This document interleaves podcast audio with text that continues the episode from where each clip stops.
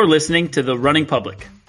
From marathoners to mud runners, we all have the same goal get to the finish line faster. That's right. This podcast is for you guys, the running public.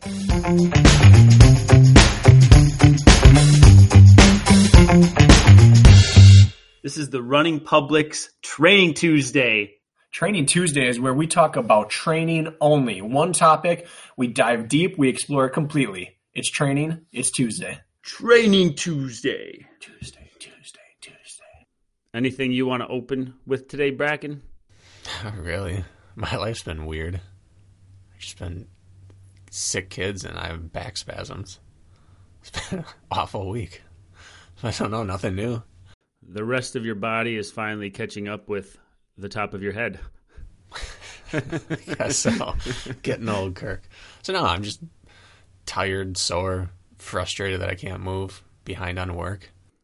Oh man, we might need another therapy session, Bracken, but not today. Yeah, a physical therapy session. Uh huh. I feel like we're both in the same boat here. So you are all bundled up. You have your hood over your head. It must be cold in your room. Yes. Uh, and today is kind of a, a monumental day for me because uh, what you folks listening don't know is that the room I record in in the winter is absolutely freezing. It's got very poor venting. So I run a space heater while I record these things. Um, but Bracken Bracken had a firm conversation with me this morning and told me I couldn't do it anymore because it was sabotaging the audio quality. And he's right. So no space heater for me this morning. I'm freezing my toes off so we can give you a better audio experience. Speaking of freezing toes off, so how long ago was this now? Five weeks? Something like that? At Hyrox, Chicago, I mentioned that Cole g- gave me like nine pairs of Smartwool socks. Did I talk about that on here? Nope. I didn't talk about this at all? No. 80% sure I talked about it. 95% sure you didn't. But see, I also get my wires crossed when we talk on mic and off mic. Yeah, so but do I. I'm pretty sure we did not chat about this. Okay, so let's rewind. I'll just go back to Chicago. We're all talking beforehand. Hunter's there, Magita's there, Kent's there. Cole's, Cole walks by and he said, "Hey man, come with me. I got something for you." Cole who? There's a number of Coles. Cole Schwartz, Okay. Hyrox Cole. Hyrox Cole. So he he pulls me out in the hallway and he goes, "Listen, I heard on the podcast when you were talking about your gear you guys recommend that you trashed Smartwool." I said, "Oh boy." he said, "Well, I am a rep. I'm a sales rep for Smartwool on the East Coast." He is? Yeah, apparently. Did not know that. Me either. I said, I'm well, I'm sorry. He said, I don't take it personally, but here's a bag of socks for you. I think you had a bad experience. I think it was a anomaly, and I'd like you to test these out. I said, okay. So I took home a bag of Smartwool socks, and, and good on him. And I, and I guess that's like the I don't know if weighty is the right word, but a little bit weighty to anytime we give a good or bad recommendation, it affects people other than ourselves and our listeners. Like it actually mm. has a slight, minuscule impact on whatever we're talking about. And then I felt really terrible about it. But the fact was, I'd had like three Smartwool socks and they'd all ripped on me real quick. Okay. Have you given these new ones a test run yet? Yes, now they were assorted sizes and samples, so not all of them fit me. Okay. So I've been testing a few out, and Lisa has been testing all the others out, and she loves them. But the the biggest difference they've made is winter running. She said I never realized how cold my feet got winter running until they were no longer cold. Mm. Because she's run, and we've had cold winter. It's been a weird winter where we've had a mild winter, but we've had as many negative degree days as any winter. You've had a mild winter down there? Yeah, we've we've still had no real snow. We've st- we've had as many 20 and 30 and 40 degree days as any winter I can remember. But we've also had as many negative 5 to negative 15 or 20 days as I can remember. It's a very strange winter. Well, I'm only five and a half hours from you, and this has been the coldest winter. I've been in Minneapolis for 11 years now. No, almost 12. Uh, absolutely the worst winter we've had as far as temperatures go. Right now, as I'm talking to you, we're in the middle of a seven to eleven inch snowstorm. It's just pouring out outside, and we have and we have the cold. Isn't that wild? Only five and a half hours away. It's 27 degrees and drizzling, Yes. like freezing rain right now. We've had for 24 hours.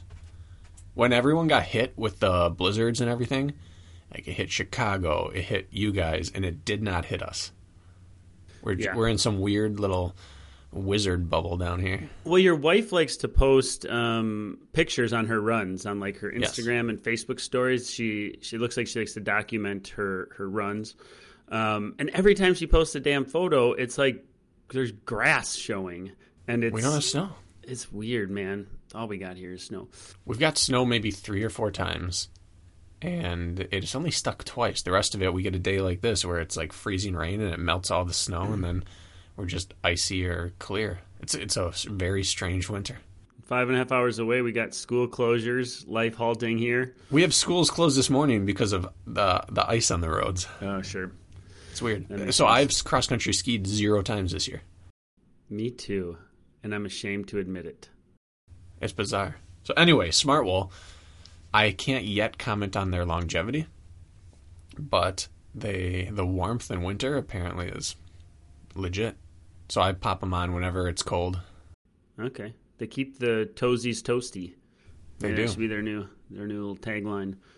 Um, Bracken, I'm uh, racing this weekend, I believe. Well, that's a that's a one foot in each camp type of statement. Where are you potentially racing? You think? Well, as you guys are listening to this, it is Tuesday, um, and I have not booked anything yet, um, which is kind of a play out of your book. They're running public way now. Well, no, like the series races and the ones that I know I want to happen, those are all, you know, committed to. But um, I just wasn't sure after coming off of being sick. Like I was really knocked out and hadn't really had a good workout in like two and a half, three weeks. And I just wanted to make sure I was back. And so I hit a workout on Saturday and it didn't go great, but it didn't go terribly. It went somewhere in the middle. And I thought, and it was done in negative five outside, which is always tough to determine when you're trying to hit speed if it's you know what the factors are there. But I hit it and I said, you know what? Um, it knocked me out for like the rest of the day. I couldn't even like function. So I know cellularly I was a bit tired, but like the metrics were okay. So point being is I decided on Saturday, maybe Sunday that I would race, and then I think most everybody falls under the belief that flights are cheapest on like midweek. So I just waited till today to to peruse. Um, but yeah, where am I racing? Should I skirt the question or should I should I say? Because there's two options. There's Arizona and there's Florida. Historically, you're an Arizona guy, but Yeah. Jacksonville, you know, we both kind of have unfinished business in, and it's flatter, but the terrain's probably a little worse. Arizona's the new venue. They came out. It's like 130 Oh, right, feet right. of 130 feet of gain in Arizona over a super, which is flat as it gets. So here, here's my mindset. If I'm Kirk DeWitt, Okay. Florida, I know it. I know what I'm getting. I'd like to go down there and just test out my fitness compared to other years because I've raced that course several times. But this new Arizona course is going to have VJ, Mark Gaudet. Uh, it's going to have Rylan, Yeah. maybe Hawk Call, and I, I'm sure I'm missing other people. Like there, there's going to be legitimate national level competition there. So I think you're going to go to Arizona. I know Glenn Racz is going. Um, there's at least five or six, maybe more. Who knows who else that hasn't been talked about?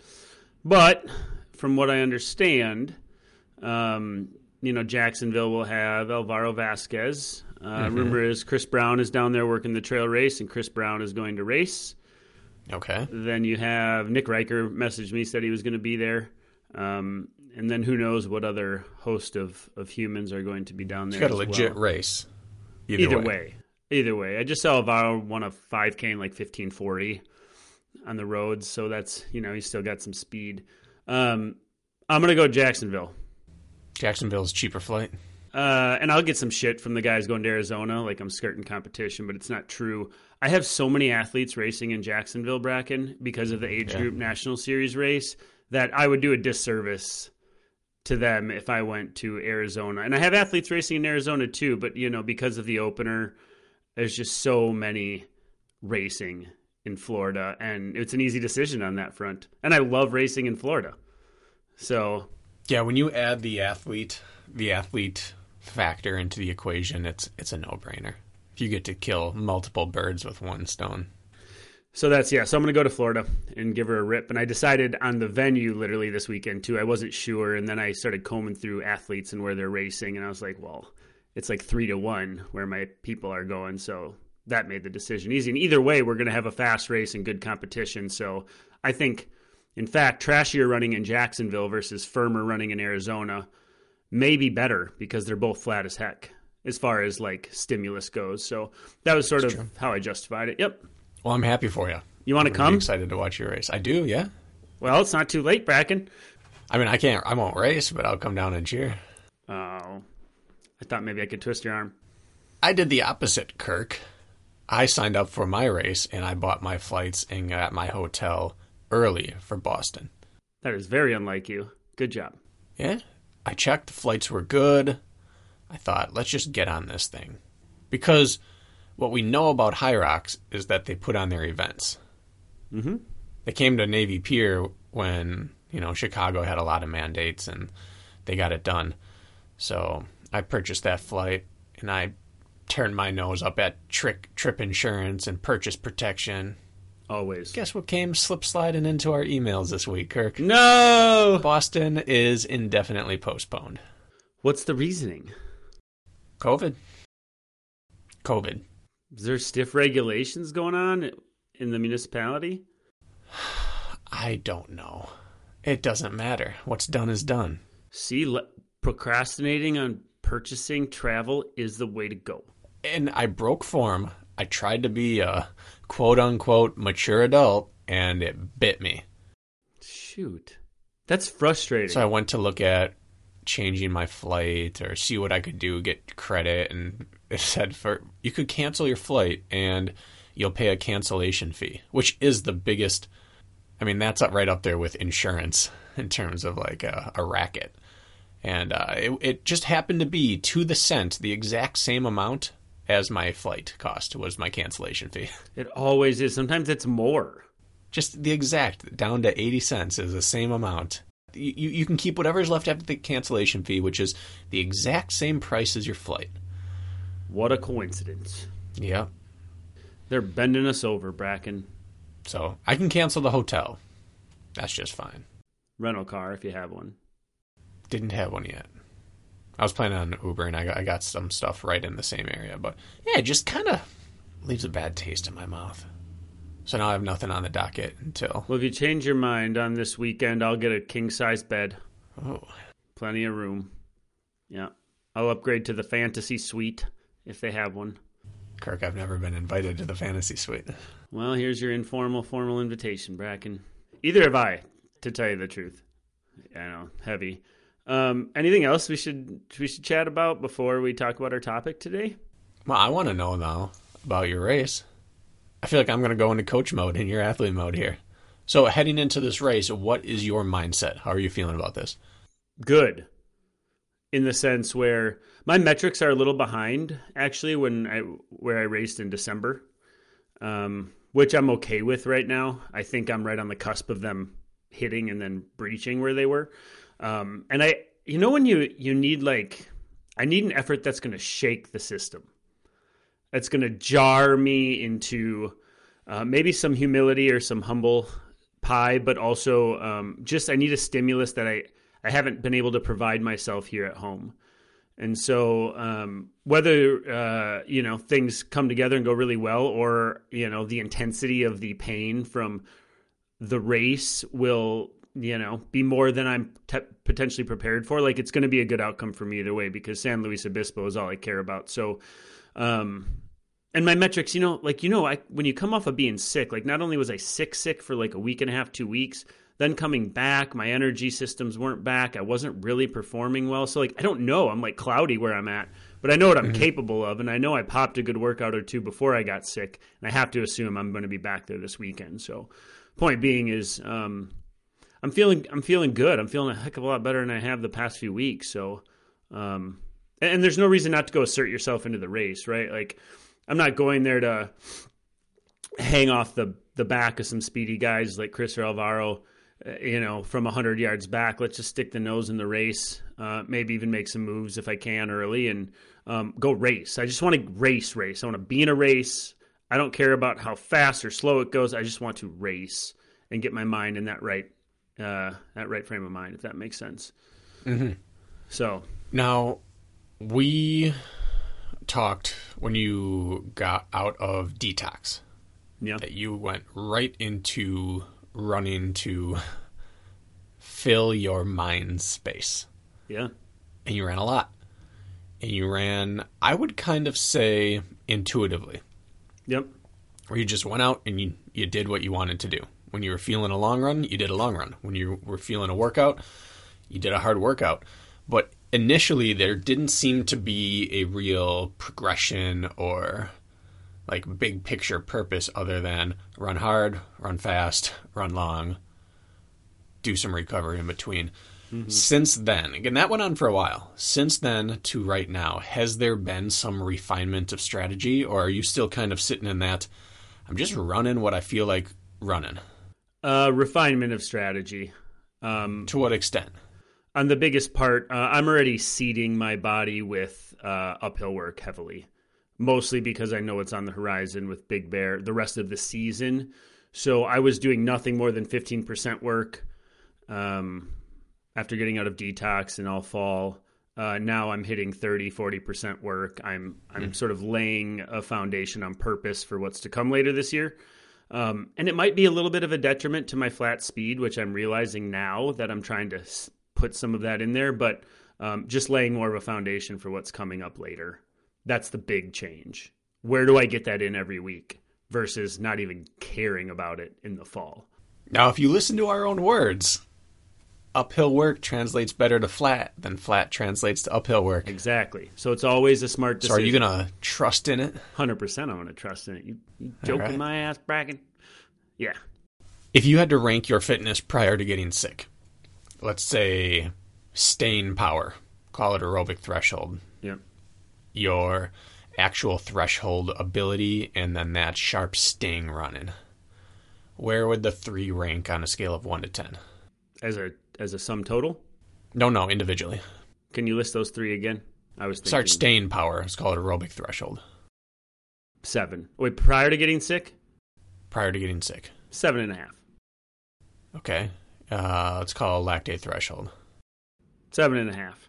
Sharp, fast work. Five. I'm I'm surprised to hear you say that. With all those 13 and 16 mile long runs, and a lot of them as hard efforts in the middle, I would have guessed your staying power and some of your threshold work would have been ranked higher. Well, what you're missing is, you know, I was planning on bringing this all together um, a month, uh, four to six weeks out from like SLO. So I was kind of holding back a little bit on purpose because I know you know I'm a responder and you are too. So like when I choose to, it really pops. Um, and then right when I planned on making that push, I got sick. So I was just kind of ho- biding my time, if I'm being honest. Um, Okay. But that all still feels pretty pretty good, and I'm not I'm not concerned about it. I may be underselling it a little bit, but um, yeah, I would say and a that. half. So you got two and a half levels above in those areas where you can still move up. I was debating between seven and a half and an eight, but yeah, Okay. yep. How do you feel? How is your OCR preparedness? I haven't done a single I haven't done a single compromised workout um, other than on the assault bike. Uh, again, my intention was to seed those in while I was sick. Those weeks I was going to start implementing. Um, That was not a good decision, so I did aerobic work entirely for a week, and then so I did a compromised assault bike workout last week. I will hit the racing this weekend, which will qualify, and then I will do a couple bouts in between Jacksonville and SLO, um, which again I'm not I'm not worried about. Um, I think you know I lost about two weeks, and that those were pivotal two weeks, but it doesn't mean I can't get that back. Like I'm not, I'm not sweating it at all, and that's part of the reason why I feel like I need a good shake, a good stimulus this weekend as well. Um, not that you can make up for lost time, but I'll tell you what, you know how it feels a few weeks after you start racing hard again. Sometimes that fitness just starts to pop, makes big jumps. So Oh, yeah. that's the purpose. Yep.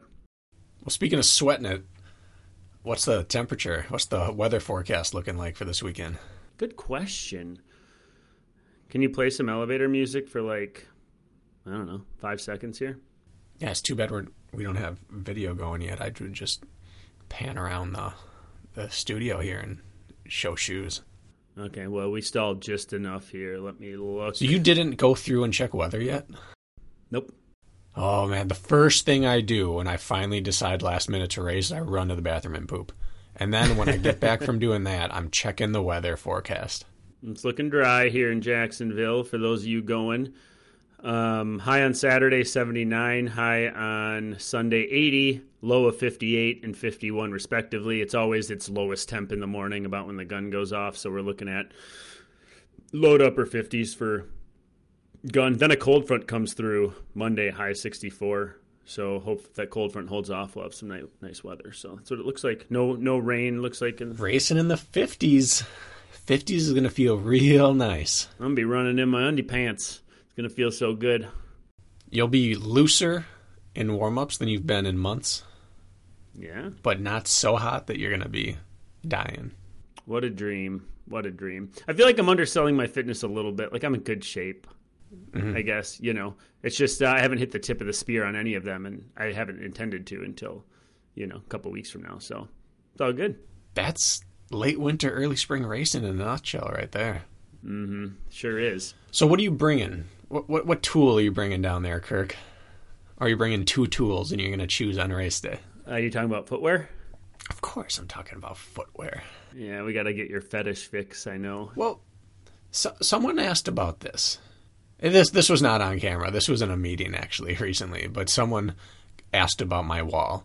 The people in the meeting joked that I have a an issue and an addiction, and and what I said was that no, like I, my shoe collection doesn't extend to other areas of my life. I have one pair of basketball shoes. Oh, I have one pair of cleats for soccer slash flag football. I have two pairs of dress shoes. I have three pairs of casual shoes. That's it. I have one pair of sandals, one winter boot. So I they're tools for me. I don't need many tools in other areas, but for running there's a tool for every terrain, every distance, every weather condition. And so that's this is what it's grown to be, but I actually don't have this in other areas of my life, just running.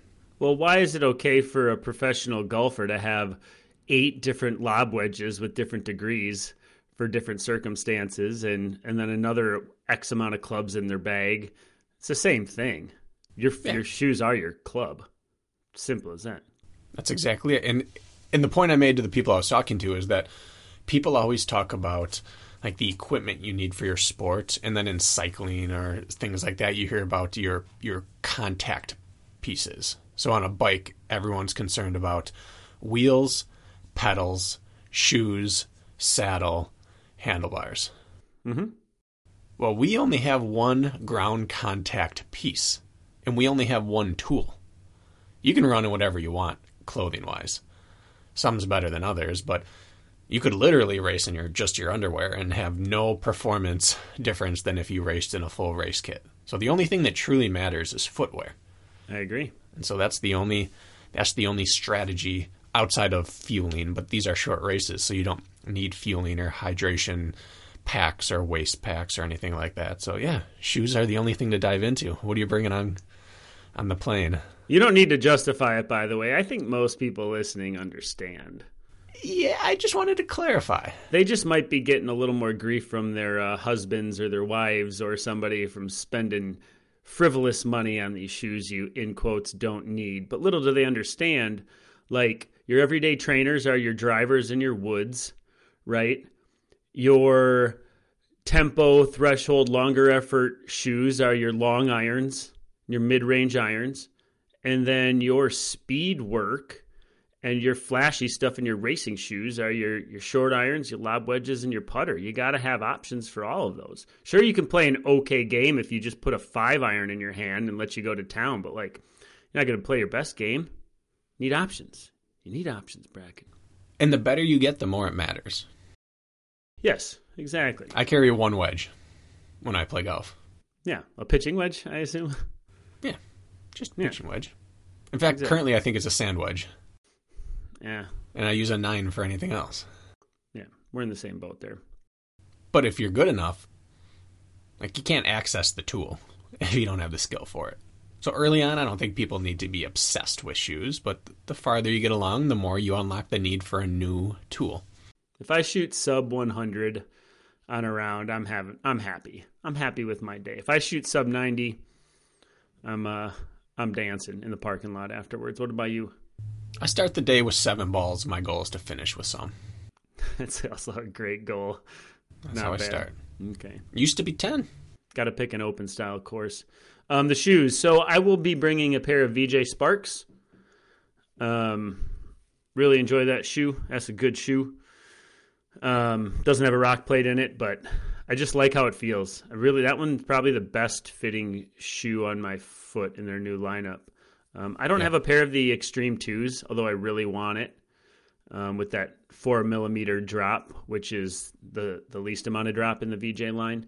Um, and then depending how sloppy it is, I'm going to bring a pair of extremes. Um, I've decided I like the IROCs, but they're just when you get real sloppy, they're just a little unstable because of their stack height versus how narrow they are, like with their lug depth. So I'll bring a pair of v, uh, extremes as backup in case things are just real gross. Then I'd rather have a nice sturdy pair of of extremes. So those are the two I'm bringing. Okay. How do you feel about that? Can't disagree with that. I mean, as long as you have a reason for the shoe you choose, even if it wouldn't be the shoe I'd choose, your mm-hmm. reason makes sense. I'm unstable in the extremes because they're a little hmm. bit of a stiffer shoe. I roll my ankle more in them. Oh, interesting. So I rock, I feel more comfortable And Even though they might feel less stable of a platform, they work better with my foot plant. Okay. It's, it's strange. So uh, yeah, I'd be bringing Spark and an IROC, or the only other possible is the Hoka Evo Jawz for me. Yeah, it's a great shoe. All right. Well, that's my plan. Actually, that's not true. I would be bringing the Hoka Evo Jawz and the Hoka Evo XCs. That's what I'd be bringing. The Hoka Evo XCs? Yes, they're cross country. They're rubber bottom cross country shoe. Oh, I haven't seen it. You got me curious. What if I have them in here? Well, look at this, Kirk.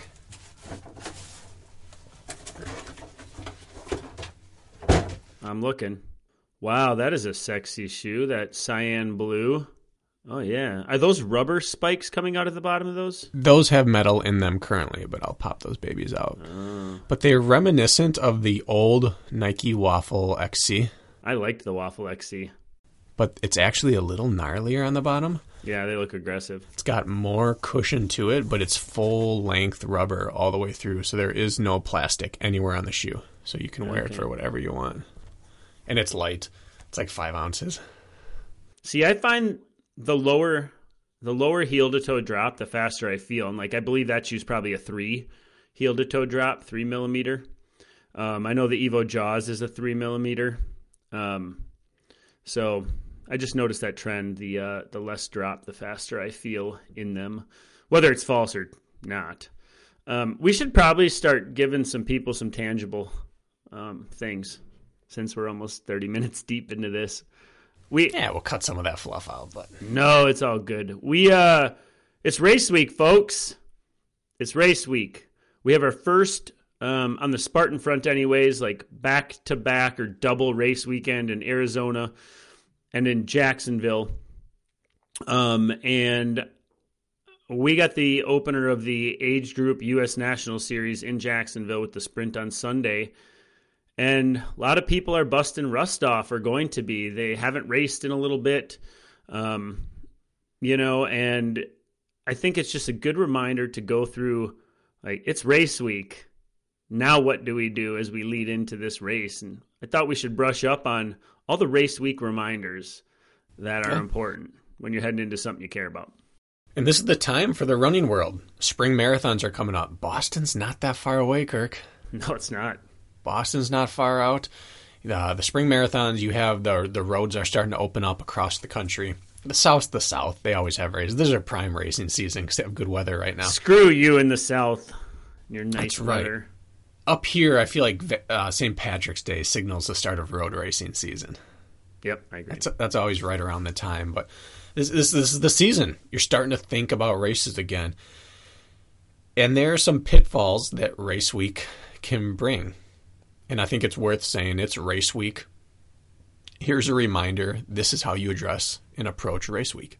Yeah. All right. Well, we could start in a million different places, and I think we should make this more of like a bullet points version. Everything we talk Okay. about today, we probably talked about in past episodes, um, but I think a refresher is is good. Um, I can rattle off a few of the first things that come to mind for me on race week, um, and I'm going to go in with the assumption that this is a race that people care about. It's a race week where like you're not necessarily training through. You want to show up and be ready to perform your best with the fitness you have. Right? Is that fair enough assumption?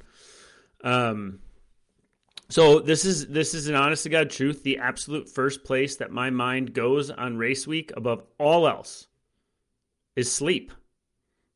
First place my mind goes is every night I figure out a way like I have a like I'm calculating like when can I get to bed? When do I have to get up?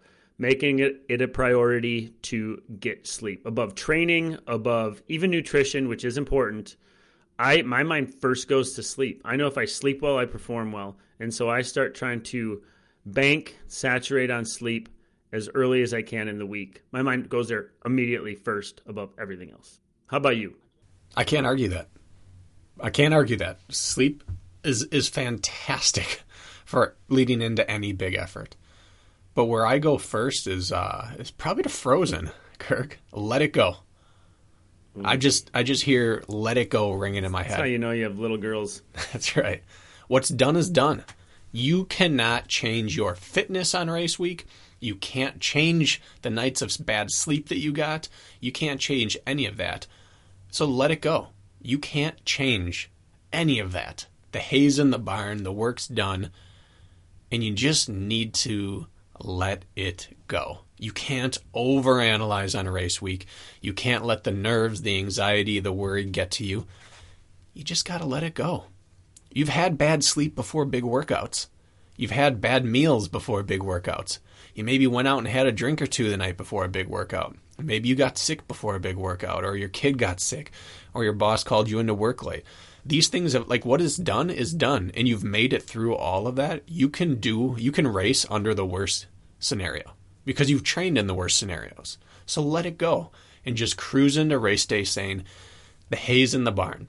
I may not be happy with how much hay is in that barn, but I can't change the amount of hay in these last days. Once we hit single digits of days before a race, let it go and just get there in a happy state of mind or a pissed off state of mind or a locked in state of mind, whatever your state of mind is that works for you, let it go and get there. I couldn't agree more. At all. However, however, that's a great mindset, but we still have to navigate the day to day on the way For sure. letting it go or not. Right. But I do agree with you. There's no time to change fitness. All there is is time to do like time to do a systems check, make sure your body isn't going to be surprised by the effort, right? And then just have your head on straight and whatever it requires to get your head on straight. And I think the let it go mentality is probably the most important. Understand that you have done the work that you possibly could do up to this point, and now we ride it out and you should find comfort in the fact that like on race week is like the least pivotal week as far as your training goes. Mm-hmm. The prior 3 months are the have been the most important. This week it is what it is and it will be what it will be without question. So I agree with you 100%. Um, but of course, we have a group of OCD type A personalities who need to split hairs, Brack, and that's the nature of our sport now, isn't it?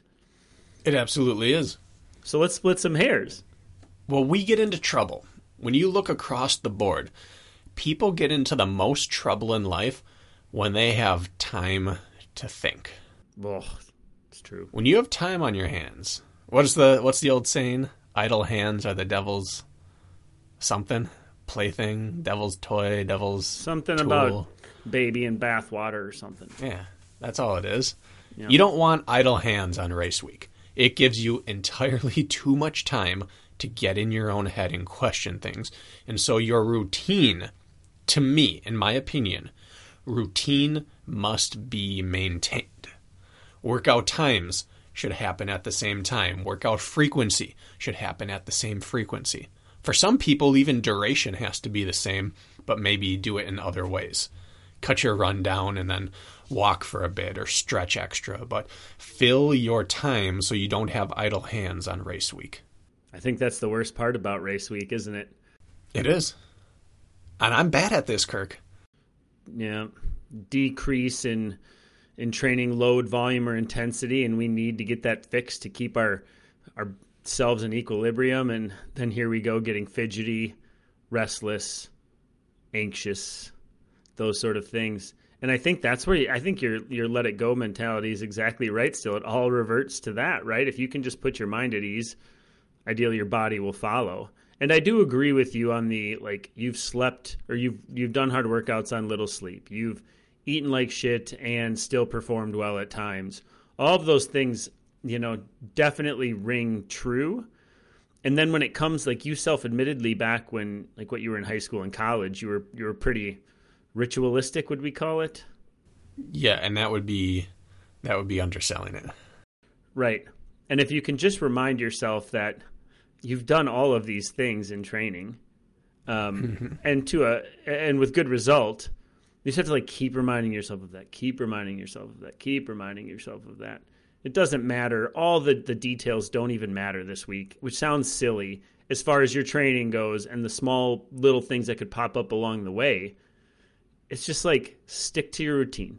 Stick to your routine, and be just fine. I agree. That's it. Routine.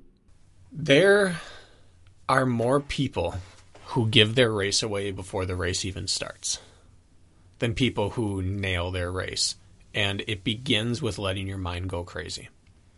Last second workouts thrown in because I haven't worked on this one skill enough, or a last second speed session because I just feel like I'm too slow, or last second shoe purchase or shoe change because I, I I, don't know I don't I don't I don't think this is going to be the right one. You see it all the time, and I feel these emotions come up too on race week. I, you have to know that you're probably not to be trusted on race week, but your body of work is to be trusted. So keep the idle time to a minimum. Schedule yourself with friends if you need to. Schedule yourself date nights with your significant other. Come up with things to do that are not stressful, you know, energy consuming activities to just keep yourself away from, out of your own way. Yeah. And this might be too late for those who already booked their flights, unlike me, which I have yet to do as I sit here and talk. But um, and I know you fall under the same the same sort of school of thought too. A lot of times athletes will get to they'll they'll fly out early, two three days early. They typically work full time jobs. They have families, and then they fly in two days early, three days early, and all they have to do is like sit around their hotel and fidget and think. I I very much prefer to fly in in the middle of the day, the day before the race, have is keep myself busy with my travel, get into the hotel, get a shakeout run in instead of sitting there twiddling my thumbs, I find that that abates my pre race jitters more than anything. The worst thing I could probably do before a race that matters would be like arrive super early and then sit around in a hotel room pacing, wondering what to do with my time. You can only check out the venue so much and the local sites. Um, so I agree with that. Is just sticking to the routine um, for as long as you can throughout the week. I think is important. Um, do you do you feel the same way about traveling early to a race, or do you not? I do. I, th- I think that if it is short enough that you don't run into travel related fatigue, if jet lag right. not a thing, of if course. big time zone changes are not a thing, I like to get there around midday or after early afternoon. That's my sweet spot. It gives me what I like to be able to do is land, drive to my hotel, and be able to check in. I don't want to get there at 10 a.m. and not be able to check in yet. Yep and I don't want to get there at 9 p.m. and have to just say, "Well, looks like I'm going to go right to bed," and what it what what is is. But I've done that far more often than I have gone out a day early. And for most people, you don't even have that option. But yeah, keep your distractions to a minimum. Keep your daily routine the, as as as simple as you can. Even something little, like you said, most people work all day long. Suddenly they have all Friday and they decide to say they decide to save energy and lay in bed, watch some TV, maybe catch up on some shows. That's something your body's not used to. And you don't know what's going to happen then. Yep. Yeah, I agree. I'll even go as little as like, okay, I'll look at flights that leave. And luckily, Minneapolis here is a pretty big Delta hub, and we have lots of flight options in general. I know not everybody has that luxury, but um, I'll be like, all right, well, I normally wake up between five thirty and six. Well, if my flight's at eight a.m., I'll you know versus 7 a.m i can wake up between my 5.30 and 6 still so i actually think like if i can just stay in routine wake up when i typically would wake up and then get on my flight like nothing is really any different um, again that could be a little um, you know ritualistic so to speak but like those little things i just feel like matter you'll often see you know a lot of people take those really early flights which you have to sometimes i'm talking ideal world here but i stay in the routine that's uh, that's what I think for, first and foremost when it even comes to picking my flights. Yeah. I mean, if we're going to break it down that intensely, I am notorious, Kirk, for not giving myself enough time at the airport. Yeah, me too. And just recently, I've committed to being better at that, and it has changed my travel experience. Okay. It is just so much better to err on the side of a little extra time to get everywhere. The last thing you want to do before a race is stress on the way to the airport and then stress in the airport and not even breathe a sigh of relief until you're in your seat. And then getting off the flight, stressing in the rental car line and stressing at the hotel. You just don't want to deal with that. Sit in traffic and stress some more. Giving yourself wiggle room, assuming that things will go wrong, is a really good way to plan your itinerary. Yep. You can't look at a this is a 40 minute drive to the venue, so I'm going to leave 40 minutes before I need to be there. You just can't do that. Yeah. No one ever th- got to the venue and thought, "Oh, I wish I didn't have enough time to go wander over to the the porta potty and then get my chip and then take my time sitting in the car lacing it through all nice." No one ever wished that they had cut it closer. We're gonna get to that. Having some time is always beneficial everywhere, from the moment you leave the house till the moment the race starts. I couldn't agree more. But you know, this is all water under the bridge. This is baby in the bathwater. This is forest for the trees. I'm probably missing one or two in there because most everybody listening has booked their stuff already. They're already committed. They're not, you know, procrastinators with travel arrangements like myself and you. Point being is all that can't, you know, all that's already done with. So we got to talk about what we can control this week because everybody's stuff is already booked, right? Yes. So as we move forward with the week, we've talked about these things before again, as I had said earlier, but um, let's just dive into a few topics, okay? Let's just dial in first on our training specifically. Yes. What are you doing leading into race week? Or now that it is race week, it's mid race week, really. Um, when do you like your last hard effort? What does your last, let's say, three, four days into a race look like? What do you generally recommend? Well, there are three ways to go about doing this, I believe. Okay. There's the like high level world champion Olympian approach where you do let's say it's a Saturday race. Tuesday you're going to do your last quality work. Thursday you're going to do a small semi quality work to keep your muscle elasticity and your resistance to impact and that like a little bit of stiffness in your body like just primed. And then Friday you're just prepping for the race and shaking out and you know that's the classic one that you see high level people do, but they've earned that with a lot of training. Mm-hmm. Uh, we've seen that with you know the the the national level runners I've known do that. Uh, Lindsay Webster talked about that her Olympian skiing sister. That's what they all did is they had their last big effort and then a small dose of it. That could be like four by four hundred on Thursday. Speed sprinkles. Speed sprinkles, Kirk. And so that's the one, but that, that's the one that I don't really apply that much to the everyday athlete because you haven't really earned that with a decade of, you know, doubling every day and doing 3 mm-hmm. big workouts per week. So uh, really it comes down to two things, I think, for most people, myself and for the people I prescribe workouts to. You either keep your schedule exactly the same.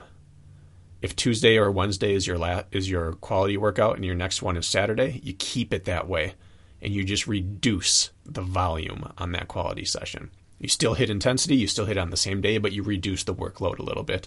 Or you do a slightly bigger workout, you know, still maybe not a full, full workout, could be a full, but you move it up one day earlier in the week. That's the first decision I make with what my race week looks like.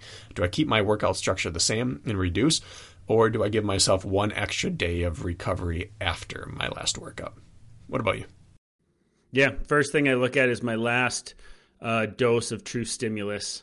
When am I going to place that in my race week? Um, so I'll decide my week based on that. First of all, um, most always uh, I choose to go three days out, so a Wednesday on a Saturday race if I can. Mm-hmm. Um, I you know that that volume of that last quality workout is cut in half typically of a of a regular week quality workout. So let's say I typically would do 30 minutes of quality stimulus for my quality workout on a Tuesday or a Wednesday.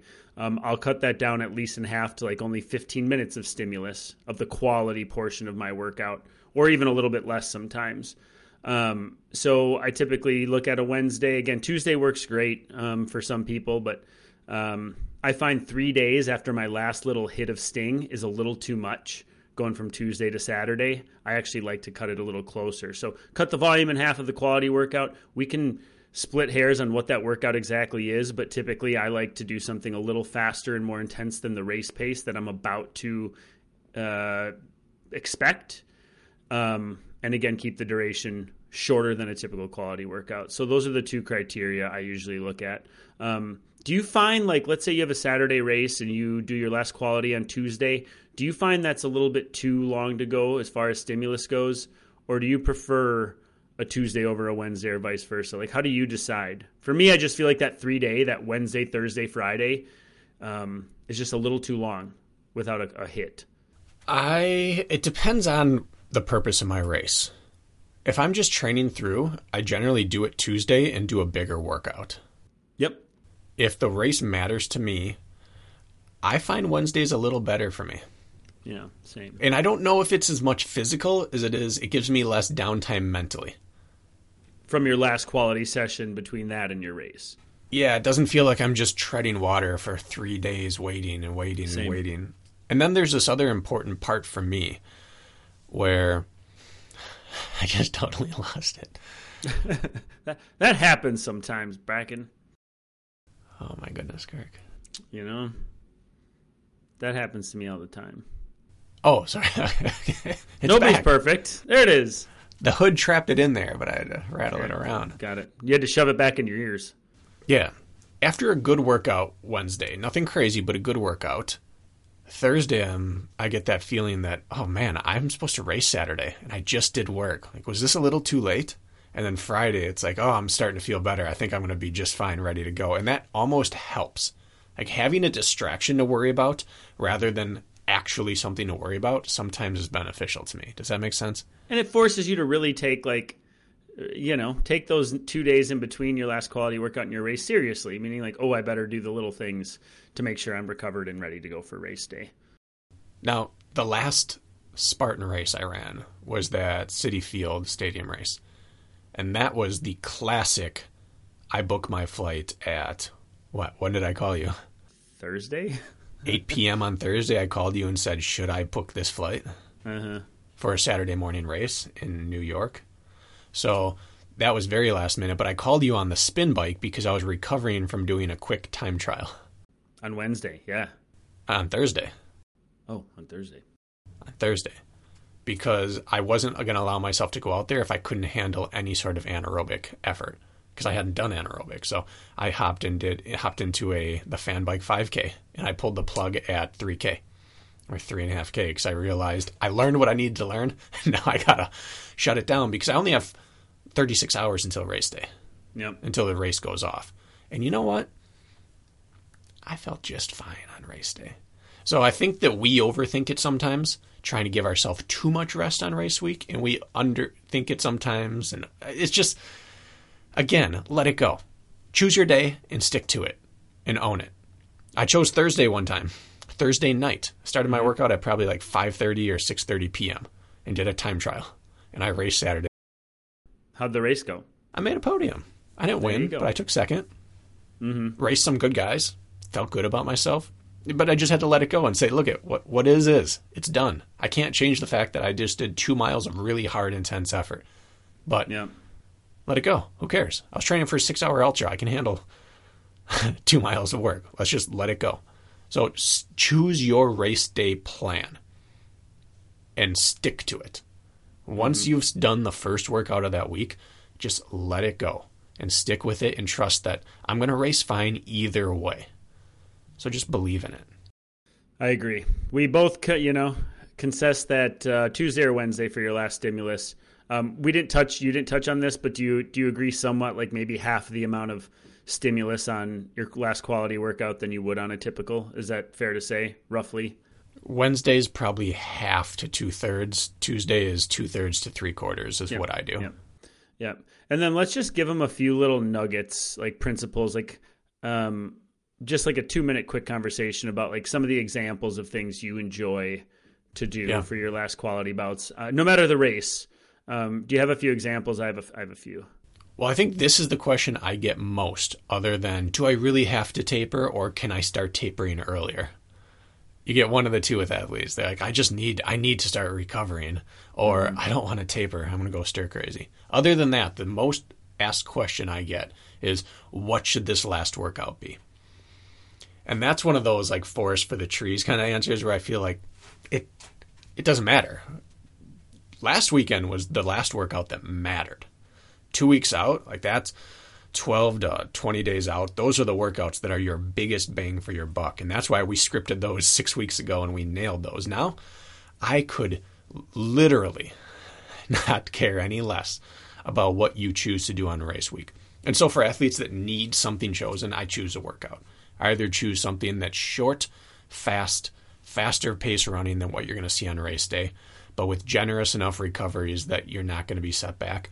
Or sometimes I choose a small dosage of compromised running for people that I think are going to need that almost like that refresher of this is what it feels like, that confidence boost of I can do this. So I would say the hmm, the three most common workouts I prescribe on race week are two rounds of OCR 400s or three rounds, but I cut a rep out of each round. And I'll do that on Tuesday for like people OCR that 1200s then. yeah, for people that need that, Yep. mentally need that. Uh, the one, two, three fartlek I really enjoy on race week Yep. because it's totally subjective to how you run hard, but you feel fast and you get equal recovery to work. And then probably either 30 30s or 60 60s because it's something just to turn the legs over, but it's not going to set you back at all. You leave feeling fast. We cut the rounds down. It's just not going to, it's, it's a stay out of people's way type of thing. So for the general athlete, not someone who's peaking for a world championship or a national championship or the Olympics. Those are the three I go to. I like all of those, and I've done all of those on race week. I'm pretty sure. But uh, yeah, for me, I would say uh, I think the biggest thing that I try to navigate is wanting to make the race effort out of the gate seem relaxed once the gun goes off, and to do that, I typically uh, need to stick to shorter, faster intervals in order, again, prospectively to make race pace seem relaxed. So I cap um, hard efforts at three minutes or less. Typically anything three minutes or less are probably going to be faster or more intense than race pace on like the the pacing standpoint. Um, and then ample recovery just like you said like full, half recovery or more on everything making sure that um, we're having time to charge up to run a little quicker so um, I'll cut again at like 15 minutes of quality work, but everything is three minutes or less. I'm a big fan of two one intervals, one two three fartlek. You could even do some quarter mile repeats. Um, terrain can vary whether you're going uphill or flat. That you know we could split hairs there, but I don't think we need to. Um, and it's that simple. That's it. Keep them short. Keep the recovery reasonable, meaning like we don't need to do like a quarter or third recovery. Give yourself half to full recovery on stuff. Um, whether that's a jog or completely resting doesn't really matter to me. And um, that's it. But my goal is always, I always think like, okay, what's race pace going to be? And let me run a little faster and quicker today. So um, I can feel relaxed after the aruse, so to speak. Looking back to college track and cross country, can you remember what your final workout race week was leading into uh, a race that mattered? Yeah, on track, I, I recall And, and again, for the audience, we'd run the 800 and the mile. So the 800 and the 1500. So racing the mile. Um, I often remember uh, a gamut of 200s, 400s, or 600s, mm-hmm. which prospectively is much shorter and more intense uh, than the race coming up. And in cross country, uh, we would do, which is a five mile race, we would be doing uh, thousands, sometimes miles, ladders in between, something like that. But again, a little shorter, a little faster than race pace, but enough to still feel like work just a bit. That's what we would do. What about you? I primarily 800, and we did a lot of six to eight by 200 with walk back recovery, yep. faster than race pace. Not enough work to destroy you for later in the week, but fast. Let let you just feel like you were ripping. Yep, exactly. And how much damage are you going to accrue in a 200 meter interval compared to yeah. some longer grindy stuff? Not much. It's going to sting a little, but that's the point. You want to feel the sting. Then, as soon as you really do, you back off, rest, start again. And I think it's important to talk about that it's going to not necessarily feel great. Yep. Like the workout itself is not a full workout, but it's still at a fast enough pace. Running fast is not easy generally, and it's not super comfortable. But because you're reducing the level of the workout down volume wise, duration wise, might be lengthening the reps a little or shortening the reps a little bit, you subconsciously or consciously expect the workout to be easy. And it's not. It's easier, but it's not easy because it's not easy to run a workout. But because you know I'm tapering, this is race week, I'm doing a tapered workout, you don't go into it with that dialed in, I'm ready for a big workout mentality. And so you don't have your armor on. It can seem a little laborious yeah, then you feel slow. Then you're thinking, wow, this is hurting way more than it should. I feel heavy. My legs don't feel good. This taper's not working. And that's where the inexperienced athlete will turn to a coach or to a training partner and be like, man, tapering doesn't work for me. I've felt so good this whole training block and I feel like crap now. Well, it's because you feel like crap. Because every other workout for this training block, you put your armor on beforehand. And you didn't for this one because you didn't expect the opponent to be dangerous. Mm-hmm. Still a dangerous opponent. So that's important to remember that you're going to feel like crap on race week, and that doesn't mean your taper's not working. It means you're now saving up all your armor, all your toughness, your toughness credits for race day. Like you're you're keeping the tinder dry, the kindling dry, so to speak. You're you're saving it all so that when you spark it up on a race day, it's there. So that is really important to remember. A good taper generally feels pretty bad. Yeah, I think most of those last quality sessions of mine feel uncomfortable. They hurt a little more than I intend. And I'm always mm-hmm. like, oh, shoot. But now tenure lets me know, like, oh, this is normal. And of course, it's going to hurt a little. It's faster than race pace. Of course, it's going to be a little laborious. Duh.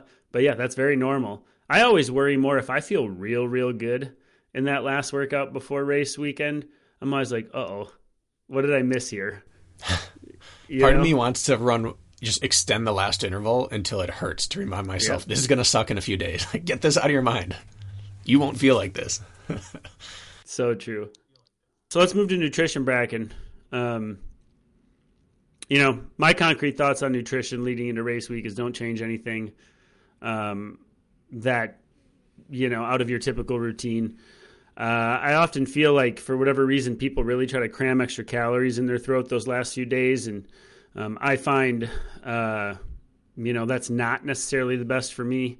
Sticking to the typical diet, letting the slight deload in training take its effect should lead to a little bit of a glycogen surplus.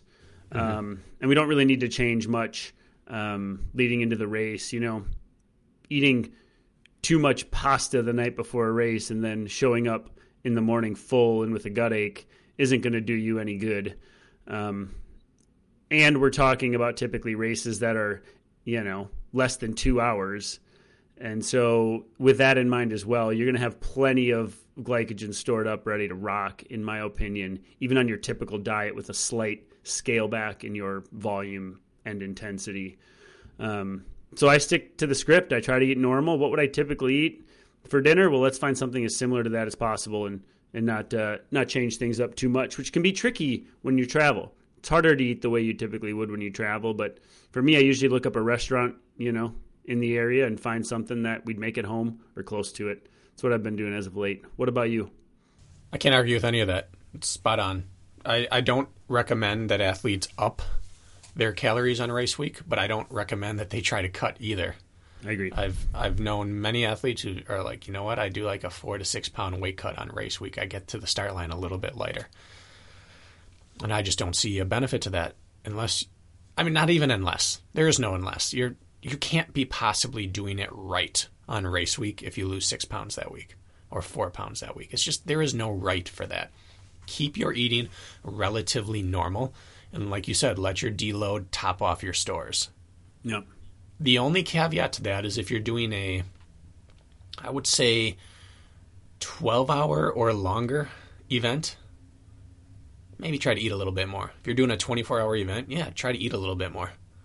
But that's about it. Other than that, I don't change anything with how I eat on race week. My only differences are I take an, an extra electrolyte tab on the day before a race to counter any extra drinking I'm doing because I'm nervous drinking. Oh, sure. Traveling with a water bottle in my hand, drinking a little bit more, or just thinking, oh, I'm going to need more water.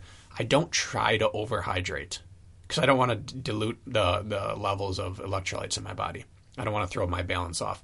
But I take an extra electrolyte tab in case I do that because I know our tendency is always to drink more than normal when you go to a race. Yep. That's the only difference I do. I, like I said before, let it go. You've you've run great workouts off of every style of food. So stick with the one that you know works well for your stomach. And just like you, if my process is I decide for a race, I run to the bathroom, then I check weather, then I book flights, then I book a hotel and I search around the hotel between the airport and the hotel or wherever I'm staying for exactly where I'm going to eat so that it's already decided. I land, I do what I got to do, and then I go to sleep. So it's not a stressor. No stressor, no thinking, no wasted energy, no futzing around wasting time. You just I take care of it. Okay. There are probably another dozen things we could cover here with this, but I want to cover one for sure. Um, and that is strategy, like preparing yourself for the race itself mentally, what homework you do, how you are prepared to suffer, so to speak. Um, you know, I think that's very important doing like your course recon. Uh, I know that sometimes when you start dissecting the map and thinking about intricacies of the race, it's easy to get a little nervous and a little anxious because it makes it real, right? It's like, oh, this is this is getting real, but it's super, super, super important. So I just like I want to get your perspective on okay, I have to I'm going to come up with a strategy for this race, whatever it is. Like how do you go about making those decisions? I look at two things. I look at elevation profile for sure, and then I look at if it's an OCR race, obstacle placement. And this may sound silly, but in high school, uh, we used to put like our team manager or somebody who is injured out on course at 600 meters out from the finish line. And our code word was Hansen. And I don't know why it was Hansen, but it was Hansen. And so we'd have somebody at 600 meters out yelling Hansen. And that let us know like it's 600 meters, it's two minutes of suffering or less. If you have anything left in your tank, like use it. And that was our code word. So our competitors didn't know what we were talking about. Sometimes we'd put them at 800 meters out. This was in cross country. And it proved very, very helpful. So every race, I look at my, at the, uh, the map and I say, where's my Hansen? and I pick an obstacle and I say, that's my Hansen every single time. And I say, all right, it's a super. Where's a mile out? That's my Hansen. It's the tire flip. Okay. Like I know no matter what, like if I feel like I have any room to wiggle here and choices still to be made, my last choice is made at Hansen. So I uh I look at the map, I pick my Hansen every single time, knowing at least like if I'm battling where I can burn my last match. So I look at elevation profile, obstacle layout, and I find my Hansen. That's what I do. I like that. Mm-hmm. Hansen. Hansen. I think it was Hanson was a band and they had the song MMMBop and I was a freshman in high school and there was some inside joke and I think that's how he landed on it if I'm wow. if I'm being serious. But anyways, that's my thought process. And so I look I strategically plan when to attack. Oh, I can let him drift a little bit here because I know I'm going to catch up on the bucket carry there. Yada, yada. you get the deal. But that's how I dissect it. Yeah, and it doesn't change for non OCR. For road Correct. races, for trail races, for cross country, obstacles are replaced with hills and turns. Those are your obstacles. Those are the pieces that shake up your stride and your rhythm, and you identify where do I need to be cognizant of the hills or the turns or the terrain. So, yeah, I mark my energy point and I mark my strategy point on the map. Where do I get to start running out of energy? Exactly. Like where do I need to make it to X point on the map before I start to bleed out? Like I want a choice in my back pocket at this point. And then this is my spot strategy wise. If I have a place to make a move, this and this are probably my areas that I need to do it and here and here are where I'm going to have to be really careful to not lose time. Sometimes that's an uphill, sometimes it's a downhill, sometimes it's terrain, sometimes it's obstacles, but picking a point where, all right, now I get to work or now I go. Yeah, so similar basically what we're talking Mm-hmm. about. And then the other thing when you're talking off uh like off-road racing, little things like noting a switchback or something in which you realize you're going through dense vegetation where you could lose your competition uh line of sight or you know, make sure they lose you knowing like, oh, this is where I need to surge. If I get out of sight, I get out of mind, or vice versa. Or don't lose contact because I know I could hear So little things like that, like the, it's a it's sort of a song and dance, especially when it comes to OCR, like a rhythm and flowing of changing of pacing and gears more than any other race uh, I've ever done, and and choosing like there should be surging, purposeful surging, purposeful laying off of the throttle at all times in a in a race based on what's going on. Strategically if you're out there truly racing other competitors i feel like there's more ebb and flow based on what's going on than any other race. And so i'm looking for those little nuances in the course as well. So I don't believe perceived exertion is to be trusted until about 10 minutes into a race. hmm It could be five.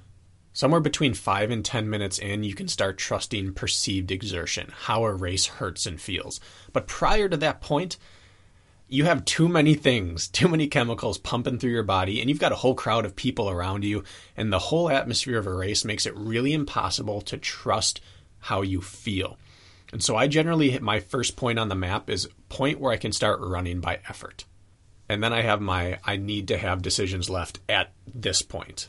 So those, those are the first two, and then my you know strategy pieces are amongst them. But up until that point, I run by stride because I feel that I can trust my stride feeling rather than my body feeling, and that is you've run so many quality sessions throughout this.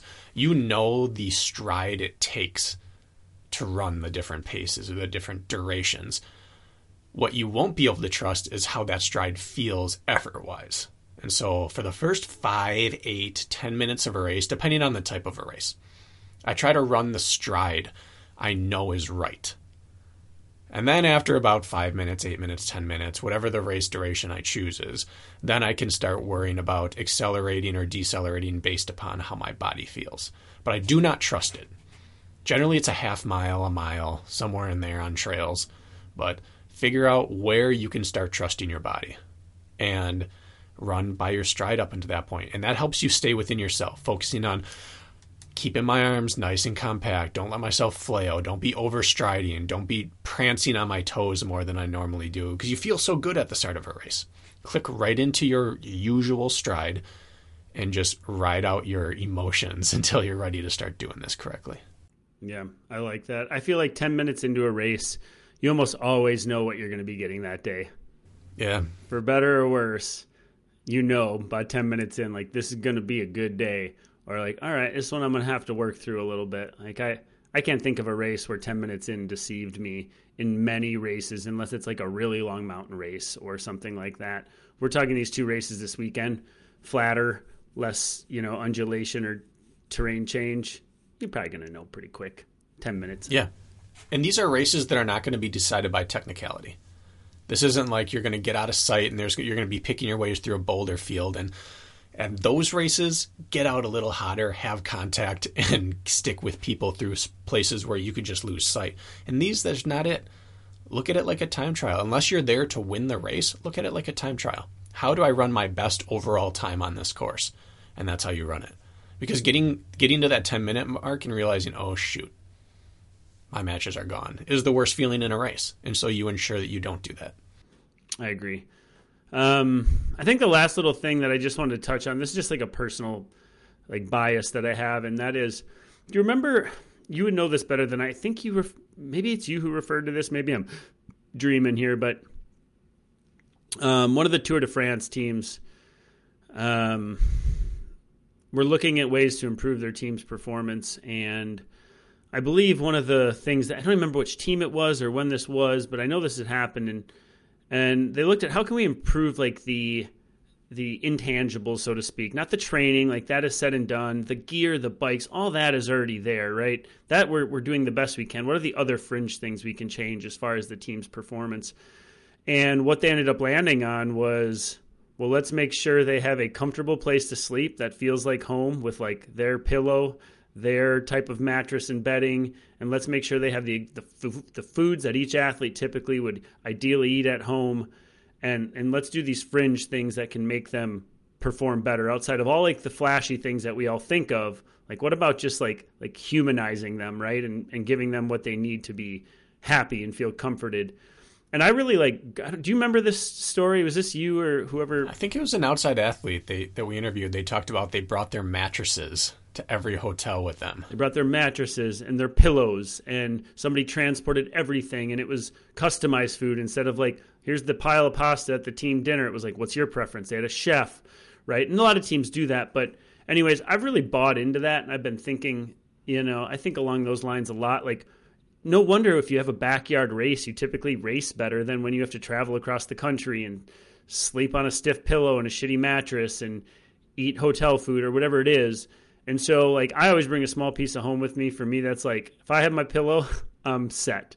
Like, those hotel pillows suck. Sometimes they're bricks, they're puffy and weird and whatever. But, like, just thinking, like, bringing a little piece of home with you to make sure that you feel like, oh, like, not, things aren't that different. For me, I'd rather skip packing a bunch of stuff. I cram my pillow into my bag every time, which takes up a lot of room. But for me, like, it's worth it. And so I always just think, like, bring a comfort of home with you. It's not that much different. And I think prioritizing like trying to get comfortable when you sleep. And so the first thing I think of is is that. So for me, I don't know why, but that's top of mind. I've noticed a big difference in something little like that. Whatever your version of that might be. You know, bring your blankie with you, Bracken, or whatever it might be. Your whoopee, as they call it. A pillow is always great. If I'm checking a bag, I throw a fan in there. Sure. White noise, exactly. A box fan if I have room because it's the thing you can't control in a hotel is other people's noise. And so I put a box fan right next to my bed, and that makes all the difference in the world. Yep. You get it. So maybe you have some of those things, people, but uh, point being is whatever that study was done on these Tour de France um, athletes, um, it worked. They're, they all performed, I, I believe, like what their metrics look like on paper and – the biggest. granted, that's a 30 day stage race where like those things really matter versus a one off evening. But um, just think about how you can bring a little bit of home with you. I think that goes a long ways. Mm-hmm. Yeah. What else you got, Bracken? My closing point here is that, and I've talked about this before, but generally, if you're listening to a podcast like this, it's because you've taken your running seriously. And if you're coming off an off season and you weren't injured, you are arriving with new fitness to a race. And the tendency is to expect that racing will become easier. And I just want to be the cold water bucket over your head to tell you that no, it will not be easier. If anything, it will be harder. Best case scenario for you is it feels exactly the same, but you're faster. So all the old hurt is still going to be there. But there's also a good chance you unlock a new level of hurt because you can continue to hurt farther into the race while still performing. So get it out of your heads that it's going to be easy. The good race feeling comes from afterwards. The more you train, the more miserable the races become in a different way. So just accept the fact that better, higher fitness, more speed will not equal easier races. They're going to feel the same or worse. You're just going to be able to be better at them. That way, you don't get punched in the face two miles in where you're thinking, I put in all this work. Why isn't this easy? Because you're running harder. You're competing more. Get ready for it to be uncomfortable and then expected pain is always better than unexpected pain. I'm really glad you said that. You're just getting a better return on your investment for the pain that you are feeling. It's that simple. You are so right that some people are going to go in feeling really confident in their fitness and they're going to be shook when it starts to hurt, just like racing always mm-hmm. does. And uh, it's a good way to demoralize you if you're not ready for it. So it's a good good send off, I think. That doesn't change. We get caught up in visualizing races, how glorious it's going to be when we have new fitness, and we forget that it's still going to suck. It's still going to get to the point where you don't want to be out there. Yeah. We talk, all our PRs are set in races where we were miserable. Almost all my PRs and my big breakthrough races happened at a race where I had to convince myself not to quit, not to back off or drop out. That's just the that's the name of the game. So anticipate it. Know that that blow is coming, and just keep your armor up. Yep. Well, that's a good send off, Bracken. Good luck to everybody opening up their season this weekend. I am uh, I'm on the edge of my seat, seeing uh, if or how Spartan Race relays the age group series opening. Yes, um, I'm I'm very uh, anxious to see how good or bad of a job they do with that recognition. So I'm looking forward to seeing that. And if you're in Jacksonville, I mean, I haven't booked my flight yet, but let's count on it. Uh, come up and say hi. Well, Kirk, congratulations. I'm excited for you getting out there and good luck.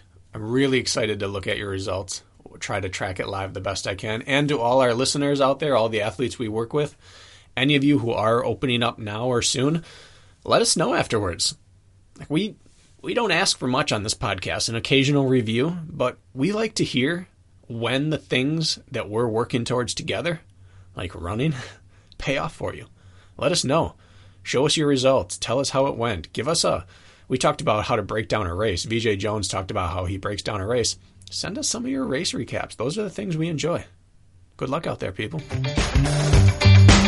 Thank you.